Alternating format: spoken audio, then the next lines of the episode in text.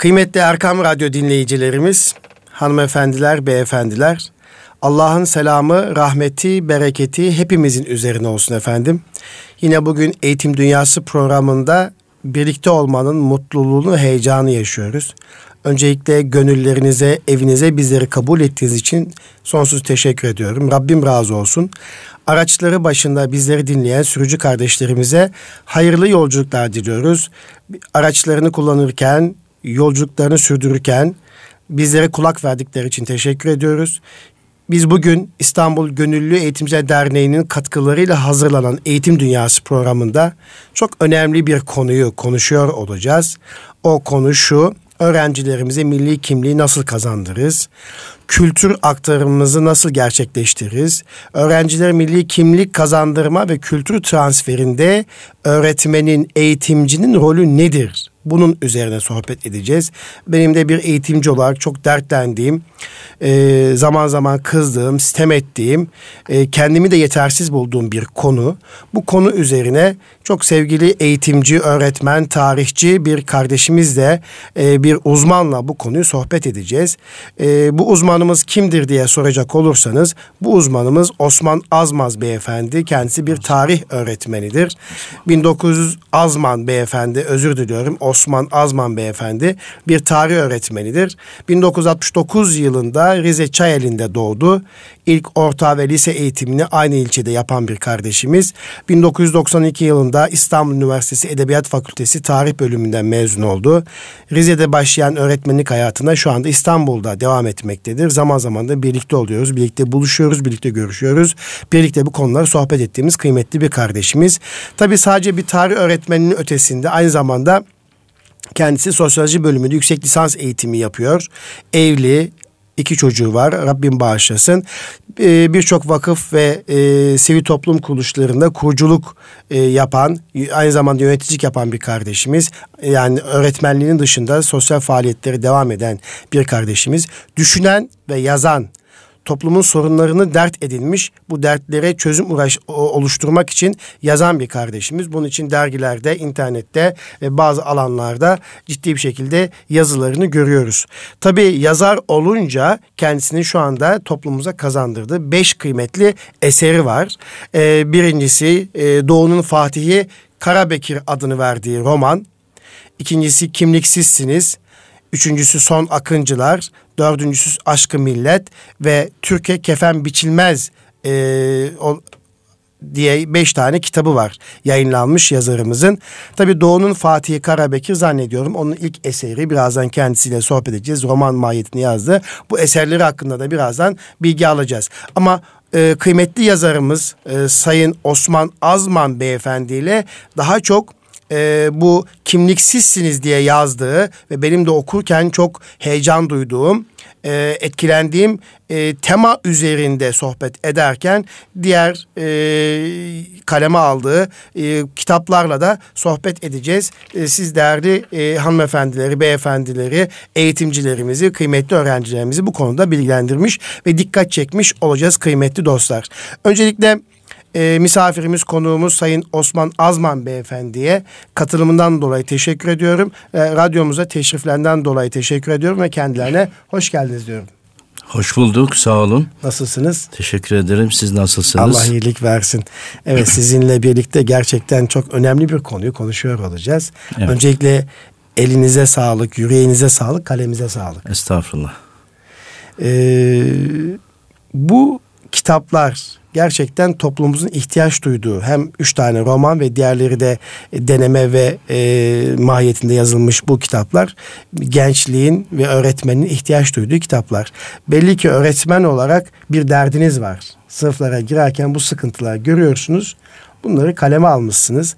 Öncelikle şu, şöyle sorayım. Bir öğretmen olarak e, Doğu'nun Fatih Karabekir'den başlayarak ardından diğer kitaplarla birlikte güzel eserler bıraktınız. Bu yazarlık nereden geldi aklınıza? Bu dert nedir efendim? Dertliyiz, Dertliyiz. Sayın Hocam. Evet. Memleket derdimiz var. Evet. Vatan derdimiz var. Millet derdimiz var. Ee, öncelikle beni buraya davet ettiğiniz için Erkam Radyo'ya ve sizlere çok teşekkür ediyorum. Sağ ben olun. Ben teşekkür ederim. Allah efendim. razı olsun. Evet bir eğitimciyim ben. 25 yıllık bir eğitimciyim ben. 25 yıllık eğitimcilik hayatımızda az önce söylediğimiz gibi dertliyiz. Derdimiz çok. Çünkü gençlerimiz eğitim noktasında ciddi sıkıntı içerisinde. Ülkemizi yönetenler elinden gelen gayreti gösteriyorlar. Eğitim sistemiyle ilgili yenilikler yapmaya çalışıyorlar. Her yeni gelen dönemde yenilikler yapılıyor ama bunların hiçbirisi yeterli değil. Çünkü e, eğitimimizi olumsuz şekilde, gençlerimizi olumsuz şekilde etkileyen unsurlar daha güçlü, daha etkili. Özellikle e, yabancı unsurlar, e, teknolojik unsurlar gençlerimizi e, ciddi manada olumsuz olarak etkiliyorlar. E, maalesef eğitim sistemimizde bu anlamda e, onları karşılayacak durumda yeterli olmadığı için, evet. hamleler de yeterli olmadığı için e, gençlerimiz e, milli kültüründen, milli kimliğinden uzak bir şekilde yetişiyorlar. E, hazırcı, ezberci, e, üretmeyen, düşünmeyen, tüketen, e, çabuk kazanmayı düşünen bir nesil yetişmeye evet. başladı. Bu da bizim derdimiz. E, dertli olduğumuz için de e, bir eğitimci olarak gençlere ne verebiliriz diye düşündük. Hem e, eğitim hayatımız devam ederken gençlere bir şeyler okullarımızda vermeye çalışıyoruz. Ama aynı zamanda e, kitap yazarak da gençlere bir şeyler vermeye e, gayret ediyoruz. Elimizden geleni yapıyoruz. Hani diyorsunuz ya e, kimliksizsiniz kitabının girişinde yazmışsınız. Kim var denildiğinde sağına ve soluna bakmadan ben varım diyecek bir gençlik yetiştirmeyi hedefliyorsunuz değil mi efendim? Evet. Bir eğitimci olarak bu, bunun derdindesiniz. Bu, bu sözün sahibi Üstad Necip evet, Fazıl Necip Kısakürek. Evet.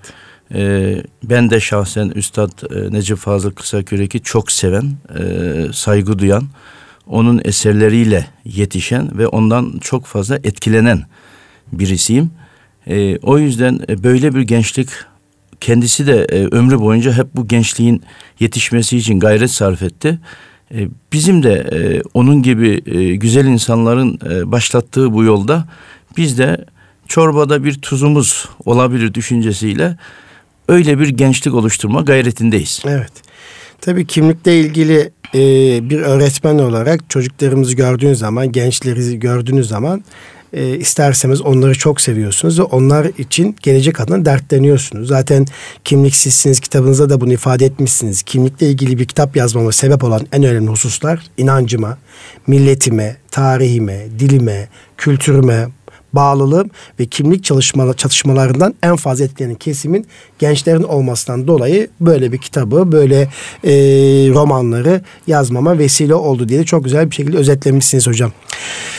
Peki e, hocam e, kimlik oldukça önemli. Siz de bunu vurguluyorsunuz. Birazdan da konuyu açacaksınız. 200 yıl öncesine gittiğimiz zaman nasıldık?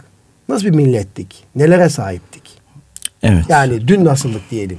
Evet. Dün dediğimiz belki 200 yıl öncesi. Evet. Bir söz vardır. E, hem nasıl millettik, milliyet nedir evet. dünyaya öğretmiştik diye. E, belki 200 yıl demeyelim de belki 300 yıl önce, 300 yıl 400 önce, yıl önce, evet. 500 yıl önce e, nasıl bir millettik onu e, öğrenmemiz lazım aslında. Çünkü evet, millet evet. aynı millet. Aynı millet. E, kültür aynı kültür, dil aynı dil. E, değişen günümüzde farklı şeyler var. Yoksa milletimiz aynı millet. Geçmişimize baktığımız zaman tabi bizim için e, Türk devletleri, Türk kültürü hepsi bir bütünün devamıdır. Biz e, onları birbirinden ayrı saymıyoruz.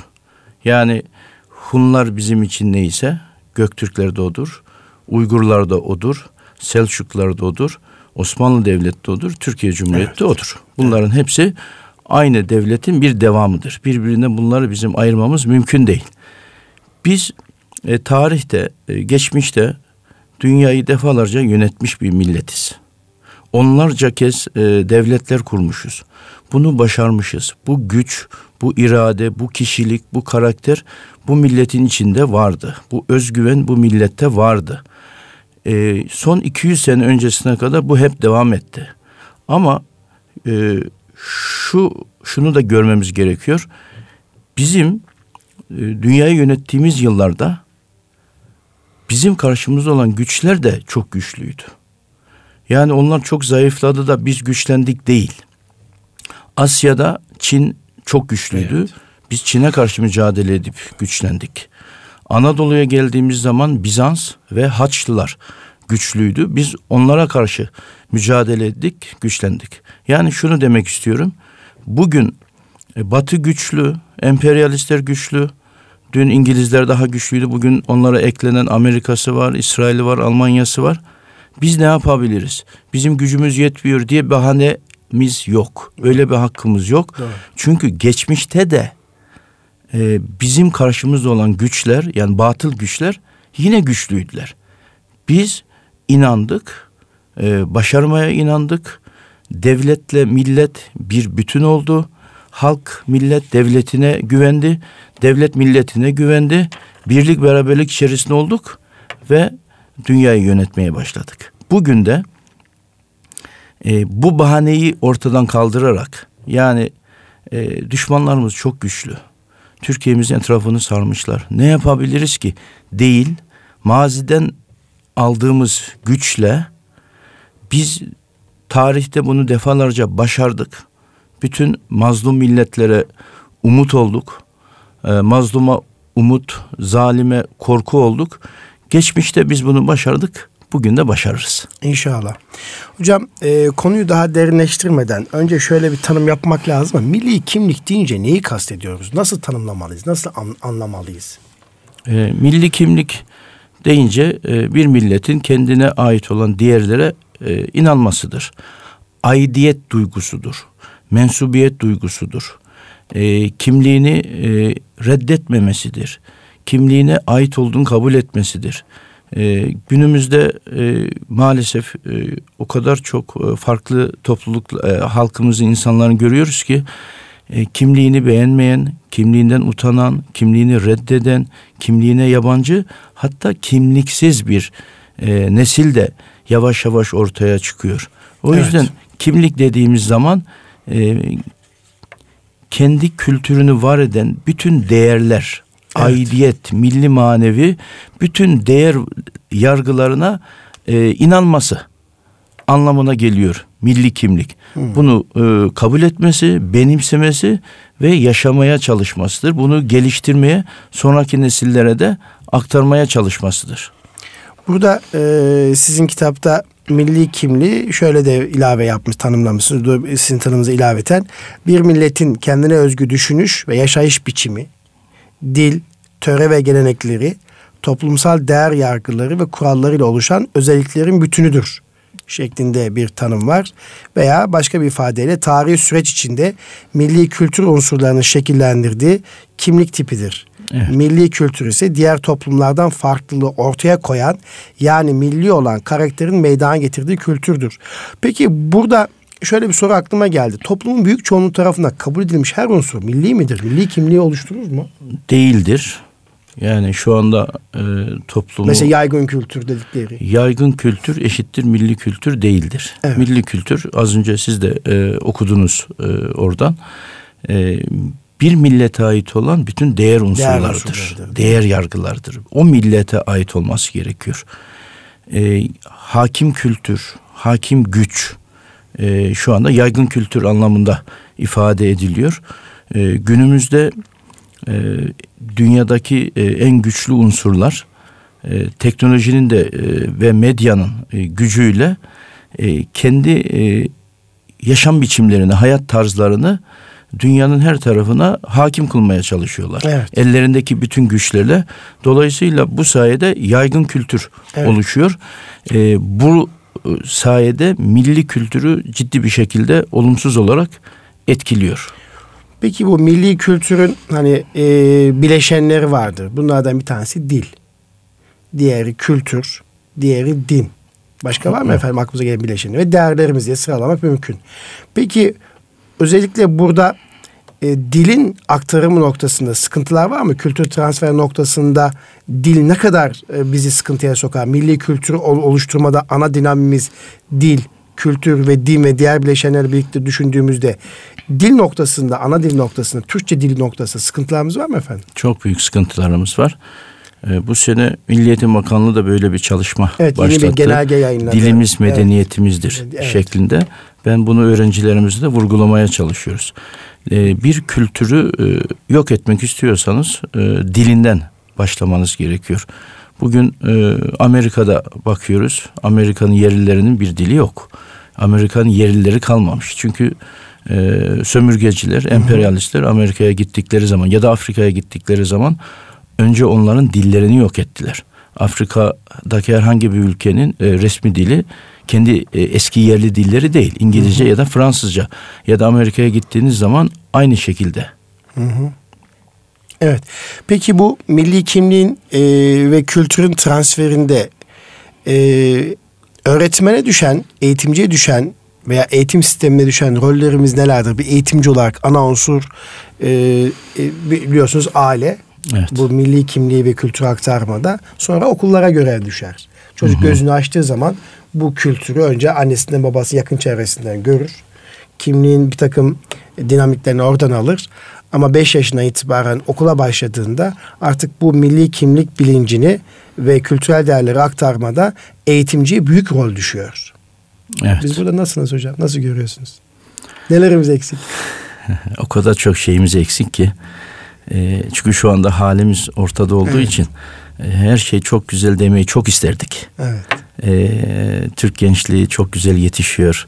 Milli manevi değerlerine bağlı yetişiyor e, ilmi e, işte kültürel sanat e, noktasında çok güzel çalışmalar yürütüyor demeyi çok isterim. Geleneklerine, e, geçmişine, kültürüne, örfüne, adetlerine, töresine bağlı bir nesil var demeyi çok arzu ederim.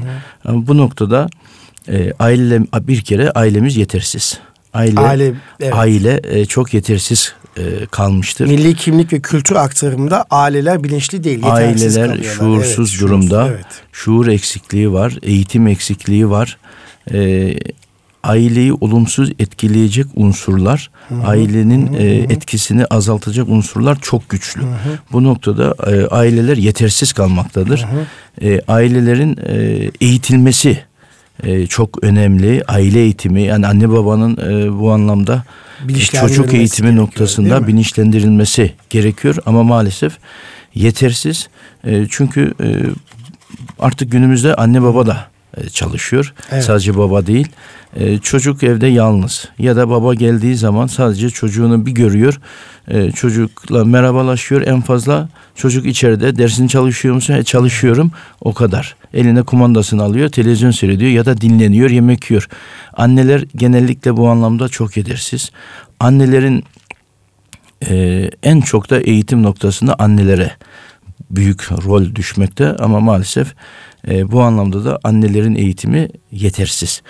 E, İkinci olarak da... O ikinciye geçmeden siz kitabınızda bunun için ayrı başlık açmışsınız. Ben çok da özenle okudum. Kimlik ve aile diye çok güzel ilişkilendirmişsiniz. Evet. Orada hatta Lamartine'in sözüyle de girmişsiniz. Her aile bir tarihtir. Hı hı. Hatta okumasını bilene göre bir destandır diye de aile bilincini, aile e, değerinin önemini ciddi bir şekilde o sözde vurgulanmışsınız. Sizin de biraz önce ifade ettiğiniz gibi aile yapısında annenin rolünü ve ailenin kurallarını öğretmede anneye düşen görevi anlatmışsınız ama şu çok önemli buldum şurayı. Türk aile yapısının üzerine toprak atılmıştır. Evet. Derdimiz aile yapısının üzerindeki toprağı kaldırıp aileyi yeniden gerçek kimliğine kavuşturmaktır. Evet. Bunun için ufak bir kıvılcım bile yeterli olabilir. Mühim olan o kıvılcımı kimin nasıl bir aleve dönüştüreceğidir. Bu soru cevaplandığında üzerine ölü toprağı serpilen aile yapımızın üzerindeki toprak da temizlenecektir diyerek çok güzel bir şekilde konuyu e, derinleştirmişsiniz. Gerçekten e, öncelikle kimlik kazandırmada aileyi bir diriltmemiz ve üzerindeki ölü toprağı kaldırmamız lazım değil mi efendim? Evet kesinlikle evet. öyle. Şimdi aile e, dünyada ailenin e, en güçlü olduğu millet herhalde Türk millettir. Evet. Yani son yıllarda e, son 50 senede özellikle aile bağlarında ciddi çözülmeler olsa da bozulmalar olsa da yine de aile bağının en güçlü olduğu millet Türk millettir. Elhamdülillah. E, çok şükür yine de diyoruz. Geçmişe baktığımız zaman e, eski e, Türk devletlerine baktığımız zaman Türk hükümdarları aileye çok değer vermiştir. Ta Hunlardan itibaren incelediğimiz zaman e, aileyi hep koruyup kollayıp geliştirmişlerdir. E, bu sonraki Türk devletlerinde devam etmiştir. E, o nedenle o aileler sayesinde o büyük güce eriştik biz. Dünyayı yönetme gücüne aileler sayesinde, aile içerisindeki bağlar sayesinde, e, milli manevi bağlar sayesinde eriştik. Bugün evet söylediğimiz gibi üzerine bir toprak örtülmüş durumda. Yoksa bizim ailemiz yok olmuş değil. Evet. Ailemizin e, üzerindeki bu e, ölü toprağını ortadan kaldırdığımız zaman o kıvılcım bir aleve evet, dönüşecektir. Ama önemli olan söylediğimiz gibi bunu nasıl ve ne şekilde kimlerin kaldırmasıdır. Bu çok önemli. Çok kötü insanlar, kötü e, güçlü kişiler aileyi çok daha bozabilir ama e, iyi niyetli, e, milli manevi değerlerine bağlı, vatanını milletini seven, geleneklerine, kültürüne bağlı bir anlayış Türk aile yapısını yeniden eskisi gibi o güçlü hale getirebilir, getirecektir de buna da bütün kalbimle İnşallah. inanıyorum. Bu farkındalığı oluşturduğumuzda e, bir kıvılcım e, olabildiğimizde e, bizim içimizdeki o asil ruh e, tetikleyici olacaktır. Dirilişimizin neden olacaktır. İnşallah. Evet ikinci unsur da eğitim dedik. E, evet. Okullar dedik, öğretmenler dedik, yöneticiler dedik. Evet efendim bu milli kimliği taşımada okullara, öğretmenlere düşen roller neler, nelerimiz eksik. Özellikle yöneticilerimize düşen ki kitabınızda çok güzel örnekler vermişsiniz. Yani ki başında da söylediğiniz biz e, gerek Selçuklu gerek Osmanlı döneminde veya o beylik ne olduğu dönemde bir tarafta Bizanslılar güçlü bir devlet öbür tarafta Çin devleti vardı. O iki unsurun içerisinde biz dirilişi sağlamışız. Kendi medeniyetimizi koymuşuz. Evet. E, kültür emperyalizmine karşı dik durmuşuz dediniz. Nasıl evet. dik durduk efendim? Yöneticiler nelere dikkat etmiş? Başlar, Veya eğitimciler neler yapmış? Başlarken dertliyiz dedik. Evet. Yani bizim derdimiz e, gençlerimiz. Gençlerimiz. Eğitimimiz. Evet. Çünkü gençler çok güzel bir şekilde yetişirse, özgüvenli bir şekilde yetişirse e, geleceğimiz daha e, parlak olacaktır. Buna inanıyorum. E, evet, e, eğitimcilerin eğitimine ihtiyacımız var. E, bizde evet. eğitim sistemi üniversitelerde sadece e, derslere girip çıkmaktan ibaret olduğu için e, vizelere, finallere e, çalışıp e, geçip başka ciddi anlamda bir kriter ortaya konulmadığı için evet efendim. E, her dersini çalışan yüksek puan alan öğretmen oluyor. Evet efendim. Bu bizim için ciddi bir eksikliktir. E, öğretmen oldu diyelim. Öğretmen olduktan sonra e, eğitimcilerin e, uzun bir eğitim süresi var, görev süresi var. Bu süre içerisinde düzenli olarak belki her ay, belki her hafta e, öğrencilere nasıl yaklaşmaları gerektiğini yani eğitim psikolojisi, pedagojisi noktasında e, eğitimi hayat boyu hep devam etmeli.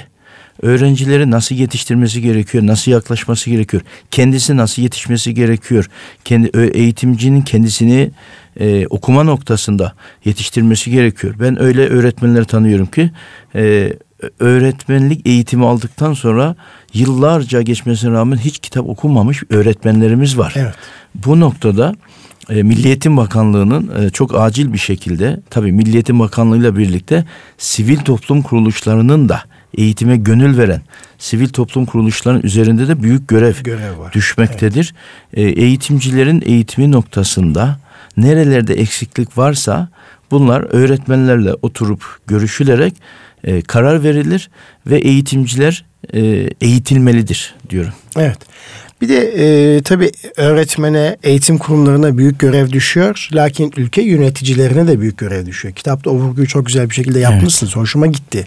Çünkü bu kimlik aktarımı ve milli kimlik kazandırma olayı sadece aile, sadece eğitimciler değil, ülkenin bütün unsurlarıyla kamu kurum ve kuruluşlarından, medyasından, ailesinden, eğitim kurumlarına kadar toplam bilinçlenmeyi gerektiriyor. Ama en başında o yöneticiler dediğimiz kısım e, bu işi e, tetikleyici unsur olmalı. Siz kitabınızda diyorsunuz ki Türk devletlerinde hükümdar halkını korumaya bir görev olarak gördüğünden halkına yönelik her türlü olumsuz etkiyi ortadan kaldırmaya çalış kaldırmaya çalışmıştır.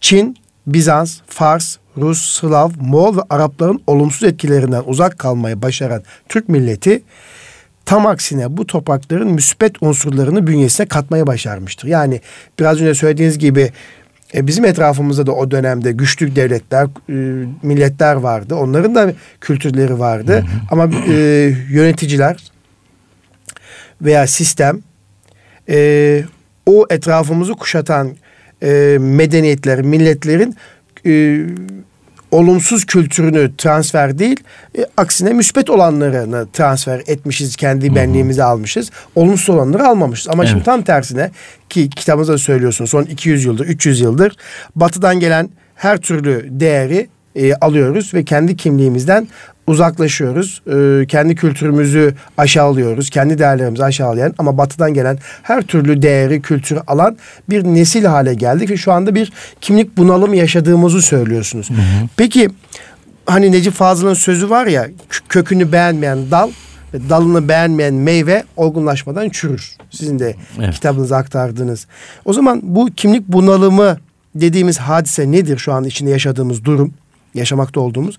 Bunun için önereceğimiz çareler neler olabilir? Erkam Radyo'dan dinleyicilerimize neleri önerebiliriz? Buyurun evet. efendim. Şimdi e, 1815 Viyana Kongresi var. Evet. Viyana Kongresi yani tam 200 sene önce Avrupalılar bir araya geldiler. Evet. E, öncelikle kendi aralarındaki sorunları e, çözmek ve ardından Osmanlı Devleti'ni bölüp parçalamak için bir proje geliştirdiler. Buna da şark sorunu adını verdiler. Evet. Bu e, ancak bir araya gelebildiler. Bundan önce bunu e, gerçekleştirmeye cüret edememişlerdi. Güçleri yoktu. Osmanlı Devleti'nin e, gerilemesi ve parçalanma sürecine girmesiyle birlikte Avrupalıların da gelişme ve yükselme süreci aynı ana evet. denk geldi. Ve Osmanlı Devleti'ni e, bölüp parçalamak için ortaya koydukları bu şark sorunu, e, şark sorunu projesine Ruslar bir adım daha ilave ettiler. Hasta adam hmm. şeklinde bizi ifade ettiler. Yani ölmek üzere olan e, öldürelim. İngilizler hayır e, ölmesin ama yataktan da kalkmasın. Bu şekilde devam etsin. Şimdi 200 sene önce bu projeyi sadece oturup kağıt üzerine yazı bırakmadılar. Osmanlı'yı nasıl parçalarız? Ne yapabiliriz? Azınlıkları ayaklandırabiliriz.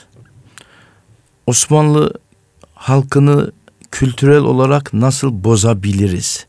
Kimliğini nasıl değiştirebiliriz? Dinini nasıl zayıflatırız? Dilini nasıl bozarız? Evet. E, kültüründen nasıl uzaklı? Bunun projelerini yaptılar. Yani bugün yaşadığımız e, kimlik problemi sadece bugüne ait bir sorun bugüne değil. Bugüne ait bir sorun değil. Bu, evet elbette e, epeydir var olan, geçmişten beri en az 200 yıldır belki 300 yıldır var olan bir e, kimlik e, sorunu. Yani evet. Batılıların bizim üzerimize oynadığı bir proje ve maalesef e, ülkemizin de e, geçmişten beri idarecilerinin düştüğü bir oyundur. Kimisi iyi niyetli, kimisi kötü niyetli ama Batı'nın e, Türk insanının kimliğine yabancılaşması yönündeki bütün oyunlarına alet olmuşlardır. Evet. Belki bunun için bir e, maddi çıkar vardır, bir şöhret vardır, bir makam derdi vardır ama sonuç itibariyle e, ülkemizin önemli insanları da Batı'nın bu projesine e, düşmüşlerdir ve Türk insanını kendine yabancı, kimliğine yabancı, kimliğinden utanan. Şimdi e, gençlerimize soruyoruz. E, ben sürekli sorarım. Ümitli miyiz diye. Gençlerimizde ümit kalmamış. Geleceğimizi çok aydınlık göremiyor gençlerimiz. Karanlık görüyorlar. E, çünkü düşman çok güçlü. Yani Batılılar çok güçlü. Çok e, etkili ve gençlerimizde o ümidi tam olarak göremiyoruz. E, bunu yıkmamız gerekiyor. Bu anlayışı değiştirmemiz gerekiyor. Gençlerimiz bizden bir şey olmaz anlayışını değiştirip ya da e, toplumun her kesimindeki insanımızın e, kendine ait olan unsurları benimsemesini sağlamamız lazım. Şu anda mesela bilimde yeterince bir faaliyetimiz yok. Sanatta yeterince faaliyetimiz yok. Teknolojide gayret ediyoruz ama istediğimiz noktada değiliz. Musikide yeterince bir faaliyetimiz yok. Şimdi Türk insanını bu noktaları yönlendirirsek, e, eğitimdir, bilimdir, teknolojidir, kültürdür, sanattır, musikidir. Bunlara yönlendirirsek bu e, noktada tarihteki e, bütün e, önemli isimlerimizi gençlerimizin evet. önüne örnek olarak koyarsak gençlerimizin ümidi artar. Evet. Buna inanıyorum ve geleceğe olan e, bakışı da değişir. Evet. Daha bir istekli. Yani bunu kim yapacak? Bunu öncelikle elbette ki devletimizin yöneticileri yapacak. Evet. Devlet bütün e, gücüyle e, gençlerin önüne tarihteki en önemli kimlik unsurlarımızı yerleştirecek. Evet. Bizi biz yapan değerlerimizi gençlerin önüne koyacak. koyacak. Çünkü bizim gençlerimiz okullardaki mesela tarih, ben tarihçiyim. Tarih kitaplarında bizim sanatçılarımız kim dediğimiz zaman Osmanlı Devleti'nde birkaç isim o da beş dakikayla geçiyor. Yani sürekli siyasi olaylardan, savaşlardan, anlaşmalardan bahsetmek evet. e, yeterli değil sadece olayların anlatıldığı, medeniyetin verilmediği bir tarih kitapları Kesinlikle, var. Kesinlikle aynı. Evet ben de onu söylüyorum. Medeniyetimizi ve kültürümüzü anlatacak bir yeni bir tarih anlayışına ihtiyacımız evet. var. Gençlerimiz de e, hep savaştık, yendik anlayışıyla yetişiyor. Öyle değil. Bizim tarihte e, hattatlarımız kimler? E, edebiyatçılarımız, edebiyatçılarımız kimler? kimler? Şairlerimiz, Şairlerimiz kimler? kimler? E, gençlerin bilim adamlarımız, bilim adamlarımız kimler? kimler? Güzel sanatlarda evet. minyatürcülerimiz kimler? Nakkaşlarımız, Ebru'da, Ebrularımız, Ebru zenlerimiz kimler? kimler? Efendim e, tesip Oyma, yapanlarımız, oymacılık, kalkmacılık, oymacılık, evet. kalkmacılık e, ahşap oymacılığı, e, çinicilik, evet. seramik. Şimdi bunlarla biz meşgul olmuşuz. Eskiden yaptığımız bütün eserlerde, sanat eserlerinde bir estetik var bir güzellik var. Günümüzdeki eserlere bakıyoruz beton yığını, çirkin yapılar. Eski estetiğimizi yeniden kazanmamız lazım. Evet. Gençlerimizin önüne bu sanat eserlerini koymamız lazım. Ee, sanat eserlerimize tabii ki sahip çıkmamız lazım. Ee, bakıyoruz binlerce e, sanat eserimiz e, harap halde onarımı bekliyor. Son 10 yılda 15 yılda çok büyük gayret sarf edildi. Binlercesi onarıldı. Bundan önce maalesef e, çok bakımsız haldeydi, evet. virane haldeydiler. Evet. Binlercesi onarıldı ama binlercesi de onarılmayı bekliyor. Tabii e, bu tarih, tarihi ve kültürel değerlerimizi günümüze ve bundan sonraki e, tarihimize, geleceğimize çok iyi taşımak lazım. Bunun için eğitimcilere rol düşüyor dedik. Aileye eğitimciye, okul müessesesine, mekteplere, medreselere, işte sivil toplum kuruluşlarına, devletimize, işte Kültür Bakanlığımıza e, ve diğer bütün bakanlıklarımıza ilaveten tabii Diyanet İşleri Başkanlığımıza da büyük bir e, rol düştüğünü siz kitabınızda ifade etmişsiniz. Hatta Diyanet İşleri Başkanlığımız e, bu nokta daha aktif rol almalıdır. Diyanet İşleri Başkanı'na bağlı sosyologlar ve psikologlar olmalı. Gençliğin derdini anlamalı. E, o dertlere e, dinlemeli, sabırla dinlemeli ve sabırlı olmalı. Ve daha sonra alternatif önerilerde bulunmalıdır diye e, böyle güzel önerilerde bulunmuşsunuz. Hı hı. Evet ağzınıza ve yüreğinize sağlık. Peki hocam bu kimlik aktarımında biraz önce ifade ettiniz. Kahramanlarımız çok önemli bilim kahramanlarımız, yöneticilerimiz, işte şairlerimiz, edebiyatçılarımız. Bu anlamda da e, çok güzel eserler kalem almışsınız. Bir Doğu'nun Fatihi Kazım Karabekir'i hayatını konu edilen e, bir e, roman e, kaleme almışsınız. Herhalde ilk eseriniz, ilk aşkınız, evet. ilk çocuğunuz. Evet. Evet. Evet. Kitap anlamında ilk bebeğimiz ilk diyebiliriz. Bebeğimiz.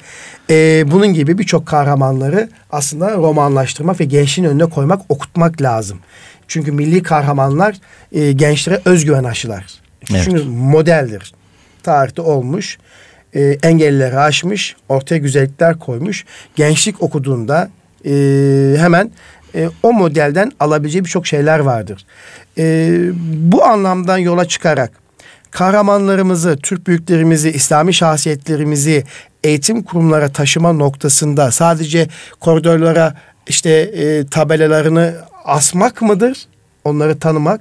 Yoksa onları tanımakla ilgili milli kahramanlarımızı eğitime taşımak adına e, siz bir roman yazarak akıcı bir usluple yazmışsınız ve Kazım Karabekir'i anlatmışsınız. Oradan da yola çıkarak daha neler yapabiliriz? Kazım Karabekir'in e, Doğu'nun Fatihi Karabekir yazarken bu duyguyla mı yazdınız? Bu eksikliği görerek mi yazdınız efendim? Evet tabii ki. Bu eksikliği görerek, hissederek, evet, yaşayarak evet. yazdım. Ee, Karabekir e, Paşa'yı niye yazdım? Öncelik onu söyleyeyim. E, Kazım Karabekir Paşa e, Kurtuluş Savaşı'nda, Birinci Dünya Savaşı'nda, daha öncesinde belki Balkan Savaşı'nda çok önemli bir kişi. Savaş kaybetmemiş bir komutan. Yani bulunduğu cephelerde çok başarılı olmuş bir komutan. E, Kurtuluş Savaşı'nda öncü rol üstlenmiş evet. bir komutan. E, doğuya kendi isteğiyle e, görev isteyerek gitmiş bir komutan ve Kurtuluş Savaşı'nın doğudan başlayarak e, batıya doğru giderek başarılı olacağına inanan bir insan. Fakat e, daha sonraki süreçte e, ülkeyi birlikte kurtardığı kişilerle ülkeyi birlikte yönetme noktasında e, bazı farklı görüş ayrılıklarına düştü. Bu nedenle e, uzun yıllardır Kazım Karabekir Paşa hemen hemen hiç anlatılmıyor. Anılmaz oldu. Anılmaz oldu. oldu evet. Devletin hiçbir kurumunda bahsedilmez oldu. Ben bir tarihçi olarak e, İnkılap Tarihi ders kitabında sadece Doğu Orduları Komutanı Kazım Karabekir diye bir cümle geçiyor. Bunu anlatmak zorunda kaldık. Bu e, benim için çok e, üzüntü verici evet. bir kişi, e, bir durum oldu. Ve e, Karabekir Paşa'ya o büyük kahramana Doğu'nun Fatihi dediğimiz ki ben demiyorum onu Doğuluların kendileri diyor evet. ülkemizin doğusundaki insanlar. Ona bir vefa borcu olarak e, elimden gelen gayreti göstermeye çalıştım. E, ve onu araştırmaya başladığımda gördüm ki Kazım Karabekir Paşa ile ilgili yazılmış maalesef Doğu cephesini anlatan, Kurtuluş Savaşı'nın evet. Doğu cephesini anlatan bir roman dahi yok. Karabekir Paşa'yı anlatan bir roman yok. E, bu benim için büyük bir üzüntü oldu. Anlı evet. şanlı bir sürü edebiyatçılarımız olmasına rağmen onlar böyle bir eser kalemi almamışlar. Neden almamışlar? Ben onları da düşündüm. Ama bana tabii ki mantıklı gelmedi, haklı gelmedi ve bunu e, cesaretli bir şekilde başladım. Romanı yazarken bana ciddi anlamda e, katkıda bulunan değerli bir e, yazar büyüğüm var, ağabeyim var. Çok sevdiğim bir insan Mehmet Niyazi, Niyazi Bey. Bey evet. e, kendisiyle abi kardeş gibi e, yakın olduğumuz bir insan. Onun büyük gayretleri ve teşvikiyle e, böyle bir yola başvurduk. E, roman ilgi çekti, ikinci baskısını yaptı ve e, ilgiyle de devam ediyor. Evet. E, şimdi onun ardından Batı cephesiyle ilgili bir e, roman kaleme aldık. E, Batı cephesinde de e, genellikle bildiğimiz klasik cepheler anlatılır ama orada yaşanan e, üç türbenin e, hikayesini evet. anlattığımız evet. Son Akıncılar isimli tarihi romanımızı hı hı. kaleme aldık. E, Bursa'da Osman Gazi'nin türbesi. Evet. Söğüt'te Ertuğrul Gazi'nin Ertuğrul Gazi. türbesi, Bilecik'te Şeyh Edebali'nin türbesi. Buna e, Yunanlıların yapmış olduğu saldırılar günümüzde hala izlerine devam etmektedir. E, pek bahsedilmez. Batı cephesiyle anlatırken bu noktada ben de olayın bu yönünü e, hep arka planda kalmış olan yönleri anlatmaya çalıştım. Şimdi e, evet e, milli kahramanlarımızı ön plana çıkarmamız lazım. E, mesela e, ilk Türk devletlerinden itibaren o kadar önemli kahramanlarımız var ki az önce siz de bahsettiğiniz okul koridorlarında onların resimlerini koymakla tarih tarihi büyüklerimiz sevdirilmez. Sevdirilmez. Evet. Hiçbir işe yaramıyor. Hiçbir işe yaramaz. Yani tabii ki olsun ama e, kalıcı olarak hiçbir etkisi yok. Günümüzde en önemli etki yöntemleri neyse onu kullanmamız gerekiyor. Yani bununla ilgili kitap yazılması gerekiyorsa kitap yazılacak. Sinema filmi çekilmesi gerekiyorsa sinema filmi. Dizi film çekilmesi gerekiyorsa dizi film. Şimdi mesela Diriliş Ertuğrul filmi. Bu anlamda çok önemli bir başlangıç. Başlangıç oldu evet. Çok da büyük ilgi gördü. Henüz Ertuğrul Gazi dönemi, daha Osman Gazi dönemine geçmedi. Herhalde geçecek. İnşallah. İnşallah diye ümit ediyoruz. Ee, evet. Tekten filmden böyle evet, bir işe evet, bekliyoruz. Evet, inşallah. Ama bunun dışında Mesela Abdülhamit e, Abdülhamit başladı. başladı. Abdülhamit'ten e, bunlar hiç anlatılmayan bizim evet. değerlerimiz. Evet. Bunun dışında Metehan, Atilla, Bilge Kağan, Satuk Burhan, ilk Müslüman Türk evet. hükümdarı diye bildiğimiz Satuk Burhan, bir Alparslan, e, bir e, Kılıç Arslan, bir Melik Şah, bir Süleyman Şah, bir Alaaddin Keykubat, neden e, anlatılmaz? Neden e, sinema filmi olmaz? E, yani. diye bekliyoruz. Şimdi bu kitaplarla, sinema filmleriyle, dizi filmleriyle ya da e, devletin yöneticileri bir plan dahilinde tarihi şahsiyetlerimiz başlığı altında bir proje geliştirerek bütün eğitim kurumlarına bunu e, konferanslarla, kitaplarla, dizilerle, sinemalarla ya da mesela bir şairlerimiz, o kadar güzel şairlerimiz var e, geçmişten bugüne. E, öğrencilerimiz ben e, 25 yıldır görev yapıyorum. E, okullarımızda şairlerin geldiğini, şiirler okunduğunu e, çok görmedim. Evet. E, halbuki biz şiir noktasında çok önemli bir e, geçmişe sahibiz. Aynen. Çok e, önemli şairlerimiz var ama günümüzde e, bilmiyoruz. Bilmiyoruz. Evet. Yeterli değil. Şairlerimiz, tarihi şahsiyetlerimiz e, günümüz Türk gençliğine anlatılırsa e, gençliğin e, az önce de bahsettiğim gibi geleceğe olan ümitleri artacaktır. Kendine olan güveni artacaktır. Aynen. Batıya olan hayranlık azalacaktır. Gençlerimiz Batılıların her şeyini biliyorlar şu anda. Evet. Bütün e, müzik sanatçılarının isimlerini, şarkılarını, parçalarını, futbolcuların isimlerini, sinema artistlerini biliyorlar. Onların özel hayatlarını biliyorlar. Evet. Bizim de derdimiz Aynen. bu işte. Yani kendi e, kimliğimizin öncülerini saysak birkaç tane isim sayar gençlerimiz. Ama özel hayatlarını yani yeteneklerini, kişiliklerini, karakterlerini bilen insan sayısı çok az. Bir Fatih Sultan Mehmet nasıl yetişti? Bir Yavuz Sultan Selim Han nasıl yetişti? Kanuni nasıl yetişti? Osman Gazi nasıl yetişti? Şimdi biz bunları bilmiyoruz. Ee, gençlerimize yeterince anlatamıyoruz. Tarih dersleri çok eksik. Haftalık ders saatleri çok Ve eksik. Sıkıcı. Çok sıkıcı. Yöntem teknik, yöntem teknik tamamen evet. yeterli değil. Veremiyoruz. Evet burada hani e, siz de ifade etmişsiniz ya e, tarihini bilmeyenlerin coğrafyasını başkaları çizer. Evet. İşte bu inceliği ve uyarıyı anlayabilen milli şura sahip Müslüman Türk kimliğini e, benimsemiş nesiller yetiştirmek e, demişsiniz ya gerçekten evet. önemli tarihimizi çocuklarımızı çok güzel bir şekilde öğretmeniz. Tarihimizdeki sanatı, sporu, müziği e, çocuklara kavratmamız ve bunları da e, yine günümüzdeki biraz önce saymış olduğunuz yöntem ve tekniklerle, tiyatroyla, sinemayla hı hı. E, cazip hale getirip çocuğumuzun veya gençlerimizin sevmesini sağlamalıyız. İşte son zamanlarda geçen Sayın Cumhurbaşkanımız ifade ettiği gibi sinema e, camiasında bir hareketlenme var. Hı hı. E, o hareketlenmeyle e, tarihimizi sevdirme veya milli kültürümüzü aktarma noktası bir gayret var. Mesela Yedi Güzel İnsan TRT'de Mesela çok güzel bir evet, e, edebiyat değer aktarımıydı edebiyat çok noktasında.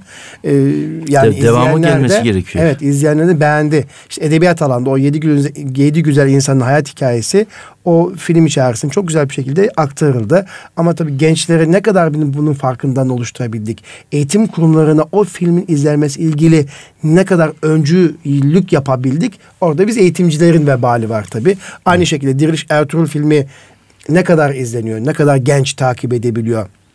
Hatta hatta duyuyorum hala ben daha hiç izlemedim. Ben daha hiç bakmadım e, diyen e, insanlarla karşılaşabiliyoruz. E, çok e, doğru ifade ediyorsunuz. Bu çok önemli.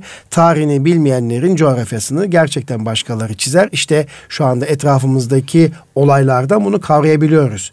Elin adamı geliyor ta Amerika'dan e, senin güney komşundaki coğrafyada e, toprakları bölüyor böyle. E, dağıtıyor sağa sola. Irak'ta müdahale ediyor. Afganistan'da müdahale ediyor. Yemen'de müdahale ediyor. Eğer sen güçlü olmazsan, diri olmazsan bu her millet için geçerli. O zaman senin coğrafyana, senin tarihine, senin kültürüne müdahale edeceklerdir. E, seni kısırlaştıracaklardır değil mi efendim? Evet. Peki e, bir de Aşkı Millet e, diye bir e, kitabınız var. E, o da zannediyorum zaman zaman e, yazmış olduğunuz denemelerden bir araya gelen bir eser Aşk-ı Millet. Şöyle kısaca bir onu da gözden geçirdim. Her konuda işte kimlikten tutun, kültür aktarımından, ümmet millet kardeşliğinden birçok başlıkları e, hatırlatan bir yazı. Ee, peki kitabın ismi niye Aşk-ı Millet? Şimdi e, aşkla ilgili çok kitap yazıldı. Evet. E, hala da yazılmaya devam ediyor. Çünkü aşk e, öyle bir şey. Yani sınırsız, e, ucu bucağı olmayan bir e, duygu. E, art düşündüm e, hangi e, isim ne olsun diye araştırdım aşkla ilgili. O kadar çok farklı isimler var ki. Evet. Ama vatan, millet, devlet aşkıyla ilgili bir kitap ismi bulamadım. Evet. Çok farklı aşk aşkla e, ilgili yazılmış kitaplar var ama millet aşkını e, anlatan bir kitap ismi bulamadım. Evet. Zaten kitabımızın muhtevasına baktığımız zaman hep e, hemen hemen milletimize ait bütün değer yargılarını e, önemsediğimiz yazılarımız olduğu için kitabın ismi de e, muhtevasına uygun düşmesi gerekiyor. E, milletine aşkla e, bağlanan, milletini aşk derecesinde seven bir nesil yetiştirebilirsek inanıyorum ki e, Türkiye'miz e, gelecekte çok daha güçlü e, bir ülke haline gelecektir. İşte o millet aşkı, millet şuuru, tarih şuuru bunların hepsi bir dava işi değil mi? O davayı, o mefkureyi biz nasıl vereceğiz? Yani şimdi bazı fikir insanlarımız var. Fikirlerimizi e, destekler, besler. İnanç insanlarımız var. Onlar kalbi hayatımıza yön verir. İşte şairlerimiz yine bu iki noktada bizlere güç katar. E, ama geldiğimiz noktada e, Necip Fazıl'ın bir davası vardı. Ahmet Hakim Arves Hazretleri'nin bir davası vardı. E, işte birçok dava insanları topluma yön verdi. Yanlış giden yollarda bize öncülük ettiler, rehberlik yaptılar. Ama günümüzde fikir insanları azaldı mı, tükendi mi, yok mu? Biz fikir insanları üretemez hale mi geldik? E, ne dersiniz, ne düşünürsünüz? Şimdi e, evet o bahsettiğiniz e, isimler, fikir adamlarımız gerçekten dava insanlarıydı. Bunların e, birkaç tanesinin evet, lütfen, ismini e, lütfen. E, sayalım. Anmak e, lazım bahsedelim. ki gençlik ve bizi Şimdi, duyanlar. Mesela Cemil evet, Meriç. Cemil Meriç. Çok önemli bir isim. Erol Güngör. Evet. Çok önemli bir isim. Nurettin Topçu. Çok önemli bir isim. Sezai Karakoç. Seyit Ahmet Arvasi. E, çok çok önemli bir isim. Nihal Atsız evet. önemli bir isim. Evet. Mümtaz Turhan, Necip Fazıl, şairlerimizden, son dönem şairlerimizden e, Abdurrahim Karakoç evet. e, çok önemli. E, Mehmet Akif Ersoy çok önemli. Şimdi bunlar gibi onlarca daha isim sayabiliriz. Şimdi bu isimler yetiştiği dönemlerde Türkiye'miz çok güçlü değildi. Değildi tabii. E, İmkansızlıklar da vardı. İmkansızlıklar evet. belki daha fazlaydı. Daha fazlaydı. Ee, İslami büyüklerimizi de sayabiliriz keza aynı şekilde. Evet. Onların yetiştiği dönemlerde de e, ülkemiz çok güçlü değildi. Bugün bakıyoruz e, Türkiye'miz e, kafasını e, kumdan kaldırmış durumda, gömdüğü yerden kaldırmış evet. durumda. Ama fikir adamlarımız çok fazla yok. Burada bir problem var, evet. bir sorun var, bir sıkıntı var. Aslında e, birebir görüştüğümüz zaman çok kaliteli insanlar var. Fakat sanki önceliklerimiz biraz değişmiş durumda. Evet. Madde daha ön plana çıkmış durumda. Maddi anlayış daha ön plana çıkmış durumda. Evet. İşte devletimizin bir proje noktasında e, yeni fikir adamlarını toplumun önüne öncü olarak e, evet. e, ortaya koyması için e, projeler yapması lazım. Yoksa e, bu milletin içerisinde yetişen bir sürü yeni fikir adamlarımız var. Önemli olan bu insanları toplumun önüne devletimizin e, koyması gerekiyor. İşte bunun için de gençliğe e, fikir adamlarımızı, bilim insanlarımızı, kahramanlarımızı tanıtalım ki kişilik özellikleriyle, eserleriyle her bir gençlikte kendi şahsiyetinin kişiliğine uygun bir tanenin peşinden gitsin. Evet. Necip Fazıl'ın ekolünü takip etmek isteyenler, Mehmet Akif Ersoy'un ekolünü takip etmek isteyenler, Yakup Kadri Karaosman'ı takip etmek isteyenler, Kemal Tahir'i takip etmek isteyenler evet. gibi gibi çoğaltabiliriz. Veya sahabeleri takip, Peygamberimiz öyle diyor ya, benim sahabelerim gökteki, gökteki yıldızlar, yıldızlar gibidir. Dolayısıyla Hangisine her bir sahabe gökteki yıldızlar gibi ise ona hangisine tabi olursak kurtulursak aynen bilim insanlarımızda kahramanlarımızda toplumun kültürel değerlerini aktarma noktasında aslında bir e, rehberimiz, yolumuz aslında değil mi efendim? Mesela e, Hoca Ahmet Yesevi. Hoca Ahmet Yesevi. Çok önemli bir e, büyüğümüz. Evet. Türklerin ilk hocası diyebileceğimiz e, Yesevilik hareketini başlatan ve onun yolundan yürüyen e, Gazi Dervişler, Horasan erenleri, Alperenler, Anadolu erenleri, Rumeli erenleri bunları e, toplumumuzun önüne koymamız lazım. Yesevi anlayışını, yani hoşgörüyü, sevgiyi, ahlakı toplumun önüne güçlü bir şekilde koymamız gerekiyor. Sadece ders kitaplarına birer cümleyle değil. Devletimizin yine söylüyorum projeler halinde Yesevi yılı evet. ilan ederek e, ve onun yetiştirdiği e, talebelerini Anadolu'ya gönderdiği o anlayışta yetişip Anadolu'ya gönderilen kişileri toplumumuzun önüne koymamız lazım. Evet. Hacı Bektaşi Veli'ye sahip çıkmamız lazım. Tapduk Emre'ye, Yunus Emre'ye e, sahip çıkmamız gerekiyor. Mevlana'ya sahip çıkmamız gerekiyor. E, Ahi Evran'a, Ahi Evran yeterince anlatılmıyor. Anlatılmıyor. Şeyh Edebali yeterince anlatılmıyor. Hacı Bayram Veli yeterince anlatılmıyor. E, Ömer Lütfü Barkan'ın ifadesiyle evet. e, Balkanlara giden kolonizatör Türk dervişleri diye ifade ettiği Balkanlara İslamiyeti ve Türklüğü yayan kişileri e, biz bilmiyoruz. Gençlerimize bunu anlatmıyoruz. Sarı Saltuk'u, e, Barak Baba'yı gençlerimiz hiç bilmiyor. Sanki zannediliyor ki e, öyle bir tarih anlayışı var. Balkanlara biz hep e, ordumuzla gittik, savaş yaptık. Halbuki bu insanlar e, oraları önce gönülleriyle fethettiler. O insanların gönüllerini fethettiler. Ardından ordumuz oraya geldi. Bizim e, Türklerin e, din anlayışına da inanç anlayışına da bir yeni bir bakış açısı getirmemiz gerektiğini düşünüyorum. Hem bir milli bakış açısını yenilememiz hem de inanç noktasında da bir bakış açısı yenileme e, getirmemiz gerekiyor. Bu da ancak Hoca Ahmet Yesevi'nin anlayışıyla mümkün olur diye düşünüyorum. Evet. Teşekkür ediyorum. Tabii geçmişimizi çok iyi analiz etmemiz lazım. Hani burada da e, İbn Haldun'un e, bir e, sözünü e, kitabınıza almışsınız. Geçmişler geleceğe, suyun suya benzemesinden daha çok benzer.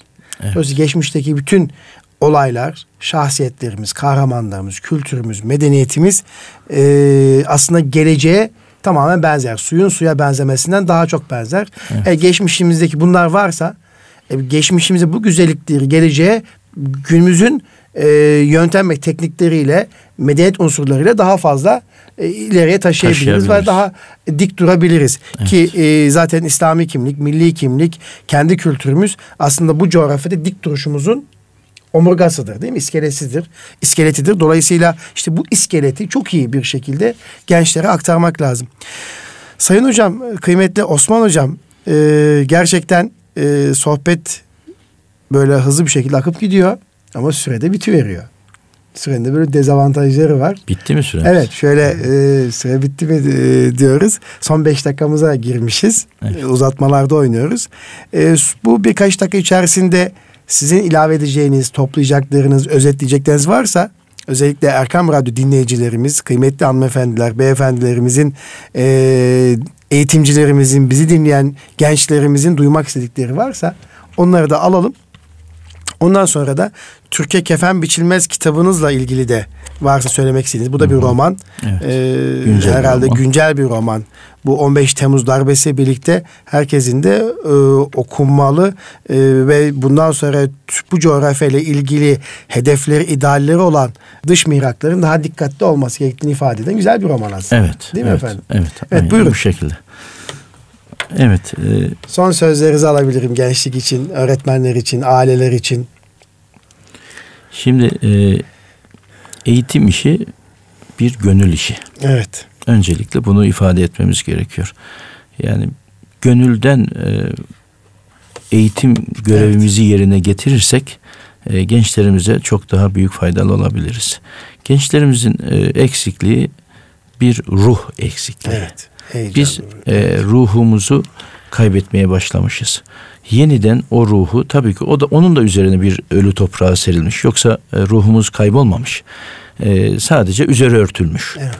Ben inanıyorum ki e, bu milletin e, üzerindeki ölü toprağı e, ruhumuzun üzerindeki e, ölü toprağı ortadan kaldırılırsa gençlerimiz yeniden e, mazisindeki gibi büyük millet haline gelir önce e, ülkemizde sonra e, bulunduğumuz coğrafyada e, Orta Doğu ve İslam coğrafyasına örnek olur ve ardından da Batılıların ya da diğer emperyalist güçlerin en çok çekindiği, korktuğu, dikkate alması gerektiği bir ülke haline geliriz ve bu bölgemizde barış, huzur, kardeşlik istiyorsak e, Türkiye'nin ve Türk milletinin e, acaba ne der diye dediği bir zamana gelmemiz gerekiyor.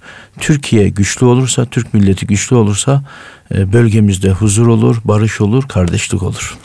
Evet çok teşekkür ediyorum. Aslında e, biz bu kimlik meselesini konuşurken asıl olan unsur da insan kimliğidir. Evet. Siz e, Kazım Karabekir romanda da e, Karabekir Paşa'nın komutanlık becerisiyle birlikte insan kimliğini de ön plana çıkartarak o romanı güzel bir şekilde yazmışsınız. Sevgiyi, şefkati, yardımlaşmayı, paylaşmayı. E, aslında bu bahsetmiş olduğumuz bu coğrafyanın İslam ve Türk kimliği de bu insan kimliğine kadar örtüştüğüdür. Kesinlikle. Onu görüyoruz. Evet. Yani aslında bizim bu kültürü e, taşımamızın nedeni de yaratılış fıtratına uygun olmaz.